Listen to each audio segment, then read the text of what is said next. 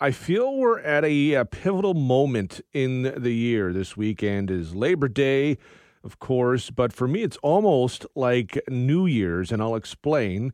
Uh, Tuesday after Labor Day is the start of school. Labor Day itself is, you know, sort of the unofficial end of summer. Next week, people return to work. It's a real turning of the page. So it's kind of like New Year's, in a way, without the celebration. So we start the fake New Year's still in a pandemic, albeit more in the recovery stage at this point, and the recovery for many is going to be a long one. It's begun, but for many, it's going to be uh, uh, transpiring for quite a while. This includes the nonprofit sector, and a report this week from the Ontario Nonprofit Network illustrated once again how difficult the past two and a half years has been. Paul Seale is with Pillar Nonprofit Network and joins us now to talk about this. I appreciate the time today. It's uh, it's a pleasure to be here, Devin. Thank you so much for covering this. What impact has the pandemic had and uh, now inflation had on the uh, nonprofit sector, sector? Well, I think there, there's sort of three key findings from the O N N report that jibe really well with some of the local findings that um, that we've produced in uh, over the course of the past year. So um, the first is that uh, human resources and staffing, including both uh, paid staff and volunteers, is a huge issue in the region. And um, in our region in particular, uh, nonprofits are connecting that to funding problems. So in the report, forty-seven percent of London area nonprofits identified a lack of funding as a main factor affecting their ability to recruit and retain staff, higher than the thirty-nine percent provincial average. And that really uh, resonates with um, information we produced this spring and summer, where we reached out in the spring to ask our membership about um, their experiences with government and uh, foundation funding. And they said that they were still having a very hard time and, and not getting the kind of long-term support that would allow them to hire.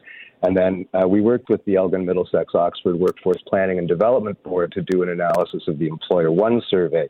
And there we found that ninety-one percent of employers in the care economy, sort of particular um, large subsector of the nonprofit sector, um, ninety-one percent of employers in, in that subsector participated in the survey reported challenges finding workers compared to eighty-two percent in other sectors. And ninety-four percent of care economy employers say retaining workers was a challenge compared to eighty-two percent in other sectors.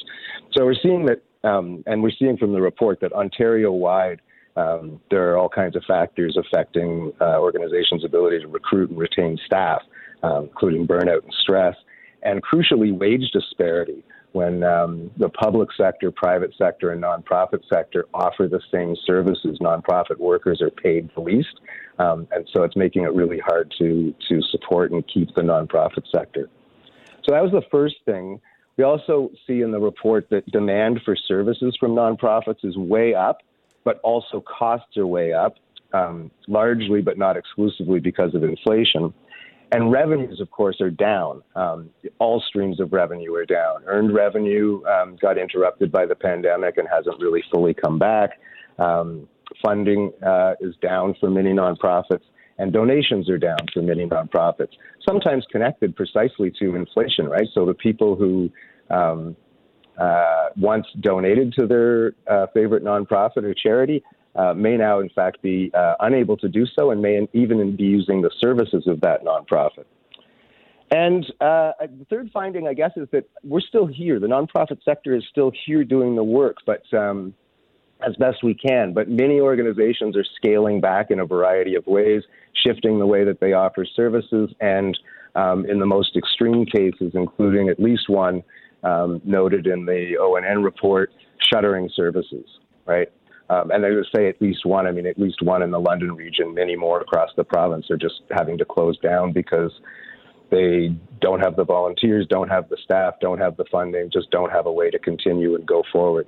And shutting down a nonprofit is a complicated process, but the the survey asked people, um, so it's sort of hard to see exactly what's going on, but the survey asked uh, respondents whether they were aware of other nonprofits in their subsector who were shutting down. thirty-three percent, I think, uh, of organizations were aware, a third, roughly a third, were aware of other nonprofits in their subsector shutting down. So um, that's scary. What uh, what turns this around? I mean, in terms of recruiting, retaining staff, is it, you know, the quote unquote end of the pandemic, which is different for everyone uh, in terms of how they might think about it? Is is it uh, government intervention? Is it uh, time passing? What what turns what turns this around? Um, that's a fantastic question. Thank you for it. Um, so.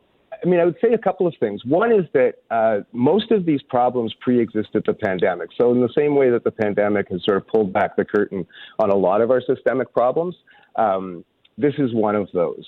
Uh, so, you know, it was already the case that there was uh, massive wage disparity um, in the system. Uh, it was already the case that uh, nonprofits were struggling to get the kind of core operational funding that would allow them to hire. Um, and, uh, and there's been a movement in recent years towards sort of project or program-based funding.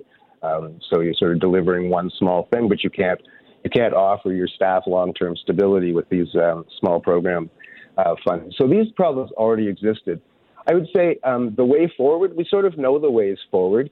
Um, we have a kind of timely opportunity in London right now, um, which is um, that uh, um, one of our city councillors is bringing a motion before the Strategic Planning and Priorities Committee today, in fact, um, proposing that um, the monies left over in the um, uh, Community um, Recovery Fund, the Community Reco- London Community uh, Network Recovery Fund, be targeted towards um, the social services in particular, um, targeted towards basic needs and the kinds of services that nonprofits offer.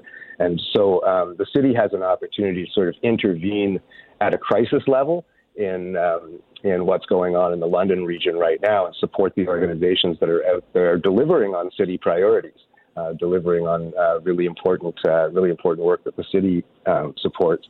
But in the longer term, um, I think we need to be working with, we've, been, we've really appreciated our partnership with the Workforce Planning and Development Board um, locally. I think governments at all levels need to uh, work together to support a resilient workforce for the, the future of the nonprofit sector.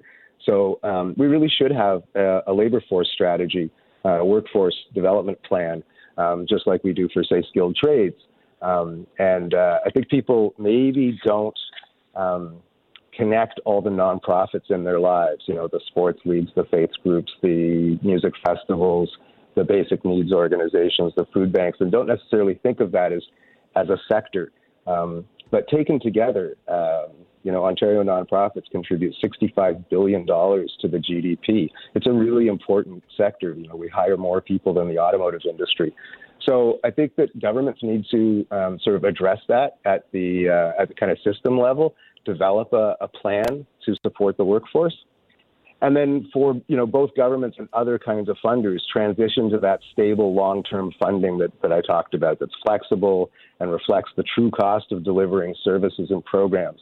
Um, we really just can't keep uh, expecting nonprofit workers to show up because they're really committed to the cause when they can, um, you know, get higher wages uh, and better benefits and better support doing exactly the same kind of work for, you know, a government uh, organization or for a private sector organization. So I think those are some of the things that we really need to see going forward. We need to see um, a kind of commitment to, I think we've talked about this before, um, you know, a commitment to decent work, um, a commitment to those uh, principles that support Uh, a well and healthy workforce, um, and uh, and that will make uh, the sector more resilient and more able to deliver on those government priorities.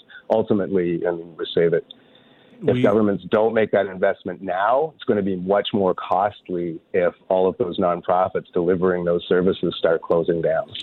Thank you. That's Paul Seale from the Pillar Nonprofit Network.